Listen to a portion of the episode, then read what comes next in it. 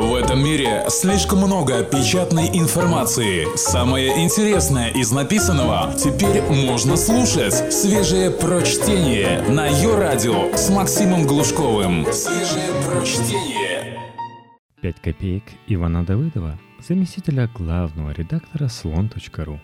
День исполнения желаний, новые высоты и наши уши. Грядет День народного единства – и впервые за всю историю этого праздника единство таки имеет место быть. Да и вообще, надоедает ведь постоянно издавать однообразные стоны, оплакивая беды Отечества. Поговорим сегодня о праздниках вообще, о наступающем празднике в особенности и о прочих поводах для разницы, которых, разумеется, хватает. Копейка первая. День исполнения желаний. Когда-то давно, темных недрах администрации президента, где такие копошатся существа, которые не снились создателям фильмов ужасов, придумали этот странный праздник – День народного единства. Придумали, кстати, для того, чтобы избавить сограждан от привычки отмечать обильным пьянством День Великой Октябрьской социалистической революции, дабы умолить влиятельность КПРФ – про коммунистическую партию обязуюсь что-нибудь забавное и поучительное рассказать несколькими минутами позже. А пока просто попробуйте представить себе, когда-то эта организация считалась влиятельной, и целый новый государственный праздник пришлось изобретать, чтобы нервы господину товарищу Зюганову слегка попортить. Это ведь невероятно. Политика, борьба, необходимость действий каких-то – хоть немного интеллектуальных, как будто не историю России, да еще и совсем недавнюю вспоминаешь, а какого-нибудь Эдварда Гиббона перечитываешь про упадок и крушение Римской империи. Праздник они, конечно, придумали, но вот что с ним делать, придумать не могли. Единороссы сгоняли людей бесправных на какие-то унылые шествия, националисты по доброй воле собирались на русские марши – лозунги которых изобретатели праздника порадовать явно не могли. Люди бесправные, но избежавшие при этом необходимости ходить на унылые шествия единороссов, просто радовались внеочередному выходному. Особого единства не получалось. И кажется, только теперь ситуация начала меняться. 63% россиян, согласно опросу ФОМ, уверены, что праздник нужен. Есть единение. Сбылись мечты – наполнилось смыслом предпраздничное гудение депутатов. Вот, например, председатель комитета ГД по делам национальностей Гаджимет Сафаралиев. После воссоединения России с Крымом единение народов страны начало происходить ускоренными темпами. Произошла консолидация нации. Единение начало происходить ускоренными темпами. Читаешь и прикидываешь. А имеется ли у них там, интересно, план по единению народов страны? Проценты, графики, отчеты о перевыполнении, красота. Хорошо, если имеется. Турость должна быть полной и круглой. Без этого нет в ней прелести. Но, конечно, главное не в ускоренных темпах единения. Главное в том, что происходит единение вокруг главного. И даже старые песни о главном начинают звучать по-новому – Ирина Яровая Великая зря не скажет. А Россия за последние 14 лет буквально поднялась с колен. Она стояла на краю пропасти. Восстановить страну – это действительно сложная задача, которую под силу только лидеру, бесконечно уважающему свой народ и любящему свою страну. Кавычки слове «поднялась» с этой ЕР. Я не знаю, почему эта Россия вдруг поднялась, откуда неуместная ирония. Михаил Тарасенко менее, конечно, великий, чем Яровая, но тоже единорос не из последних торит. Носителем суверенитета России является народ и президент, как его главный представитель. Адальби Шхагоев, единорос, конечно же, уточняет. С уверенностью можно сказать, что объединительный процесс может делать только тот человек, который ведет честную и открытую политику, как внутреннюю, так и внешнюю. Хотя мне кажется, ярче прочих выступает Раиса Кармазина. Уж и не знаю, требуется ли уточнять, что она из ЕР. Сейчас как никогда наблюдает соединение граждан. ядром этого единения является наш президент. И вот еще она же. В свое время Минин и Пожарский не дали растоптать нашу родину. Сейчас этого не допустим мы. Тут любопытно, поскольку исторические аналогии – дело скользкое. Так ли надо понимать, что раз у нас смута, ой, у нас смута что ли, то являющийся ядром президент в чем-то подобен Борису Годунову? Эта мысль очень сомнительная. А кто лучше Дмитрий? Лже Дмитрий Анатольевич? И вообще, подозрительно звучит эта речь о ядре единения, если вспомнить, чьим парахом стреляли в смуту из пушки. Но не будем придираться к словам. Единый учебник истории пока не выпустили.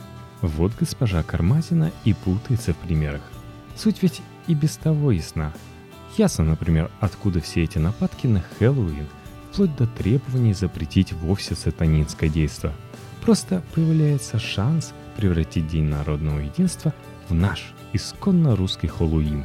Праздник хоровода нации вокруг солнца нации. И тут, разумеется, никакая конкуренция не нужна – кстати, пишет на Хэллоуин в Москве будут ходить православные активисты, вести, так сказать, с подвыпившими клерками воспитательные беседы и поить винным соком. Берегите себя. Православные активисты – люди, как правило, психически неуравновешенные, могут и березовой кашей попотчевать. Только свежее прочтение на Йо-Радио. Копейка вторая. Новые высоты. Есть мысль, которая кажется мне очевидной. Реальность единения нации, помноженная на защиту традиционных ценностей, издобренная той смелостью, с которой поднявшаяся с колен Россия объявила о готовности противостоять остальному миру, погрешему в грехах. Нет, раз Яровая ставит кавычки, то и я на всякий случай буду слой поднявшаяся. Так вот, все это просто не могло не вывести сограждан на новые высоты духа – не породить настоящего интеллектуального прорыва. Сомнительно это слово «прорыв». Так звучит, как будто мы не на вершины забрались, а в яму провалились. Ну да, сомнительное, но, возможно, здесь как раз и уместное. Однако одного ощущения очевидности мало. Нужны доказательства. Я доказательства прилежно искал, и, кажется, нашел в данных относительно свежих опросов Левада-центра и ФОМ. Россиян спрашивали, Беспокоит ли их усиление государственного контроля над СМИ? Нет, не беспокоит. Спрашивали, беспокоит ли возможное ограничение выезда за рубеж? Разумеется, нет. И то, на что там смотреть? На пляски разряженных в перья садомитов? Только душой сокрушаться. Тоже ведь люди, хоть и пропащие. Но это так, ремарки, закуски перед основным блюдом. На неделе все смеялись над неким финансовым аналитиком, который сообщил, что рубль падает, потому что доллар растет. Напрасно смеялись. Многим эта мысль тривиальной не кажется. «Беспокоит ли вас рост курса американской валюты?» – спросили прекраснодушных россиян коварные социологи Левады. «Нет», – ответили россияне гордо. 52% жителей России никаких неприятных эмоций по этому поводу не испытывают. Но тут появились социологи из ФОМ. Тоже, как выясняется, коварные – и добавили, а повлияет ли негативно на экономику страны и на ваше личное благосостояние снижение курса рубля? Да, конечно, откликнулись трезвомыслящие россияне. Сопоставление этих двух ответов позволяет, я полагаю, заглянуть в знаменитые тайники загадочной русской души. Не понять, но почувствовать, откуда она, вся эта безграничная радость последних времен, проявляющаяся по любому буквально поводу – мы станем жить беднее. Ура! Мы станем жить хуже. Ура! У нас будет еще меньше прав. Ура! Нас не любят и боятся. Троекратное ура! Единение народов идет опережающими темпами. Особой новизны в этом, впрочем, нет. Еще Салтыков-Щедрин, описывая дикие нравы народов Запада, в частности указывал, «Здесь с давних пор повелось, что человеку о всех до человека относящихся вопросов и говорить, и рассуждать, и писать свойственно. У нас же свойственно говорить, рассуждать и писать «Ура!». Просто мы уже на таких высотах, что рассуждать по-иному незачем. Копейка третья – наши уши. Это, между прочим, настоящий праздник. Искать и найти вдруг высоконаучное подтверждение собственной плоской мысли. Но еще больший праздник, когда даже и не ищешь ничего, а оно само вдруг как вспыхнет и осветятся новым светом на секунду унылые равнины наши. И станет виден окружающий пейзаж с небывалой ясностью. Весной еще член Совета Федерации Максим Кавджарадзе потряс общественность предложением сделать свой собственный настоящий интернет, без блокчека и шлюх, к сожалению, но зато закрытый от пользователей из Европы и США. Вот бы они, к слову сказать, там у себя расстроились и назвать все это дело чебурашкой. Неожиданную мысль свою сенатор разъяснил так. Как мы назовем эту информационную систему, неважно. Крокодил Гена или Чебурашка. Последнее даже предпочтительнее, поскольку Чебурашки ни у кого больше нет. Крокодил-то Гена, конечно, есть у всякого, замечу в скобках. Ляпнул и ляпнул, позлословили, забыли. Но не зря сказал поэт, нам не дано предугадать. Инициатива забылась, а слово осталось. Витало где-то в ноосфере, щекотало государственные мозги. И вот она, наконец, радостная новость. Для нужд МВД разработана акустическая система высокой мощности Чебурашка. Отныне на крыше специальных полицейских автомобилей будут монтировать устройство, издающее пронзительный вой и плюющееся пиротехникой. Два громадных круглых динамика – как уши у чебурашки. Оттуда и название. И все это для того, чтобы разгонять несанкционированные митинги. Давно уже и митингов никаких нет, а средства для их разгона продолжают совершенствоваться. Вот так и всплывает невинное слово благодаря очередной безумной инициативе законодателя, а спустя недолгое время оказывается уже названием инновационного устройства для наказания недовольных. Это красиво, а значит это правильно. Это наша Родина. Это суть ее устройства, мой дорогой крокодил. Свежие прочтение. Максим Глушков. Ее радио. Копейка четвертая. Веселье Руси. Да, как без этого? Раз уж мы тут о праздниках. Чай не дети.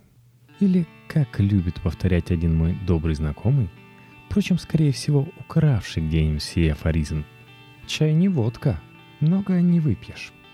Пейте нам веселье, как объяснил сомневающимся во время онны наш князь-креститель. Хотя тоже, как наш. Тут теперь аккуратнее надо с выражениями. И креститель, и равноапостольный. А точно ли наш? Все-таки князь-то киевский. Вдруг и он без червоточинки бандеровской. Ладно, вот выйдет единый учебник истории и узнаем. У современного, впрочем, офисного обитателя есть еще одно развлечение, древним жителям Киевской Руси совершенно неведомое.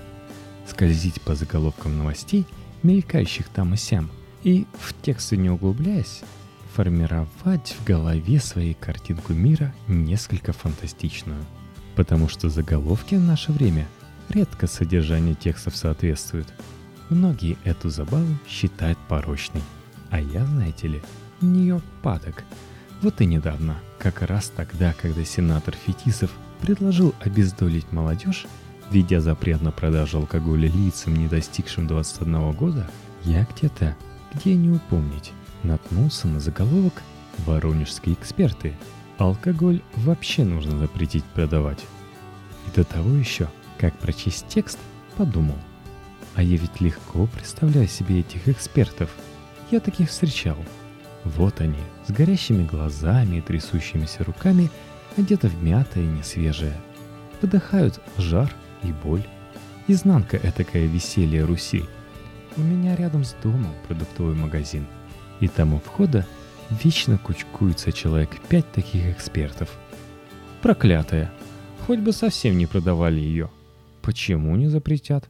Бараток, Выручи. Рублей хотя бы 20. Сил нет терпеть. Подлечиться надо. Впрочем, текст я потом прочел, и, кстати, не зря. Там, разумеется, вполне уважаемые люди высказываются, и среди прочих некий врач-нарколог. Для того, чтобы победить всеобщую алкоголизацию, Алкоголь вообще нужно запретить продавать. Если алкоголь сложно добыть, то человек не будет лишний раз тратить свою энергию и воздержится от употребления. Еще, к примеру, можно разрешить продажу алкоголя только два дня в неделю и в строго определенные часы. Но это нарушит права тех граждан, которые не являются алкоголиками, а пьют в рамках культуры. Блестящая эта речь, с одной стороны, позволяет понять, откуда растут ноги у идеи бомбить Воронеж, а с другой – заставляет вспомнить рассказанную выше историю про курсы рубля и доллара. Логика у врача та же. Если, значит, два дня в неделю продавать легальный яд, права пьющих в рамках культуры будут нарушены. А если вообще запретить, не будут что ли? И как быть с теми, кто пьет в рамках искусства? И да, конечно, князь велел, и праздники, и единение народов растет ускоренными темпами – но вы все же берегите себя и сдерживайте. Неприятно ведь, проснувшись однажды утром, после беспокойного сна, обнаружить, что ты превратился в воронежского эксперта, озабоченного только одним вопросом. А чего же ее проклятую вовсе не запретят? Копейка пятая – подарок к празднику. Во-первых, подарки дарить приятно. Во-вторых, накануне праздников еще и принято. В-третьих, Помните, в самом начале я обещал рассказать кое-что интересное о КПРФ. Вот и расскажу. Не о партии, правда, а о фракции в Государственной Думе. Вернее, об одном из достойнейших ее членов, председателя Комитета Государственной Думы по вопросам собственности Сергея Гаврилове. То есть нет, не я вам расскажу, а он сам о себе расскажет. На сайте КПРФ опубликовали обширное интервью с Гавриловым – вас туда все равно никаким ветром не занесет. Счастливые люди. Так вот вам выдержки. Почитать прекрасный текст – это ли не праздник? Я, впрочем, позволю себе мудрые речи депутата, который, кстати, не только вопросами собственности заведует, но еще и подвязается координатором межфракционной депутатской группы по защите христианских ценностей. Итак, вы коммунист? Беспартийный хотя и член думской фракции КПРФ. Впрочем, устав партии никак не мешает вере. Недавно мы присутствовали на награждении Геннадия Зюганова. Патриарх Кирилл вручил ему Орден Славы и Чести. И там я реально видел, что лидер Компартии – человек духовный, церковный. Он испытывает в церкви не просто уважение, а пиетет. Тут комментировать нечего. Это просто красиво. Вот еще. Нет ли у верующих в Компартии внутреннего противоречия с фигурой вождя революции? Главное – не символы, а сущность. Думаю, сегодня прямые наследники революционеров не те, кто чтит память Ленина, а те, кто митингует на Болотной площади. Именно у радикальных либералов даже революционная тяга к разрушению, к разрыву с традициями, к непочитанию святынь и нашей истории. Главное – Выше мы уже на это намекали.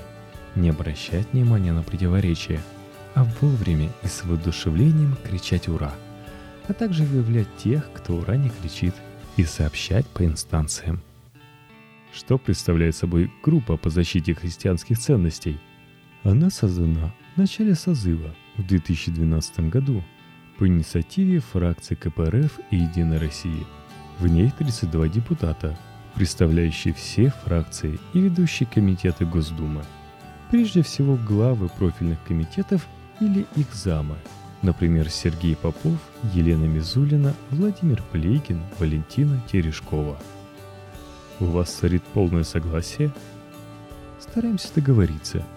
Многим участникам близки либеральные ценности, но они считают, что сейчас под угрозой оказалась именно свобода – Например, свобода сохранения традиционной семьи, воспитания детей.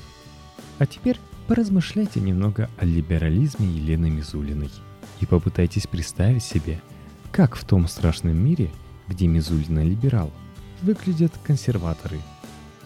Что у вас в планах?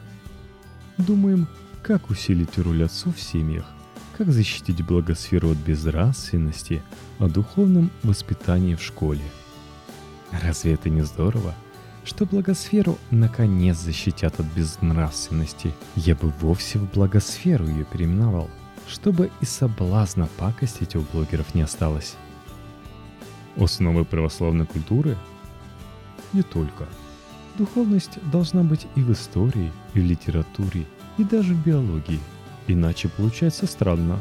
На одном уроке детям говорят, что человек недавно ушел от обезьяны, а на другом, что он Божье творение, духовное существо. На одном уроке рассказывают о злодейских акциях террористов-народовольцев, а на другом учат поэтические призывы к убийству властителей. Хотелось бы расставить акценты. На этом прервусь. Прощайтесь с русской классикой. Готовьтесь познать глубины духовной биологии и начинайте праздновать.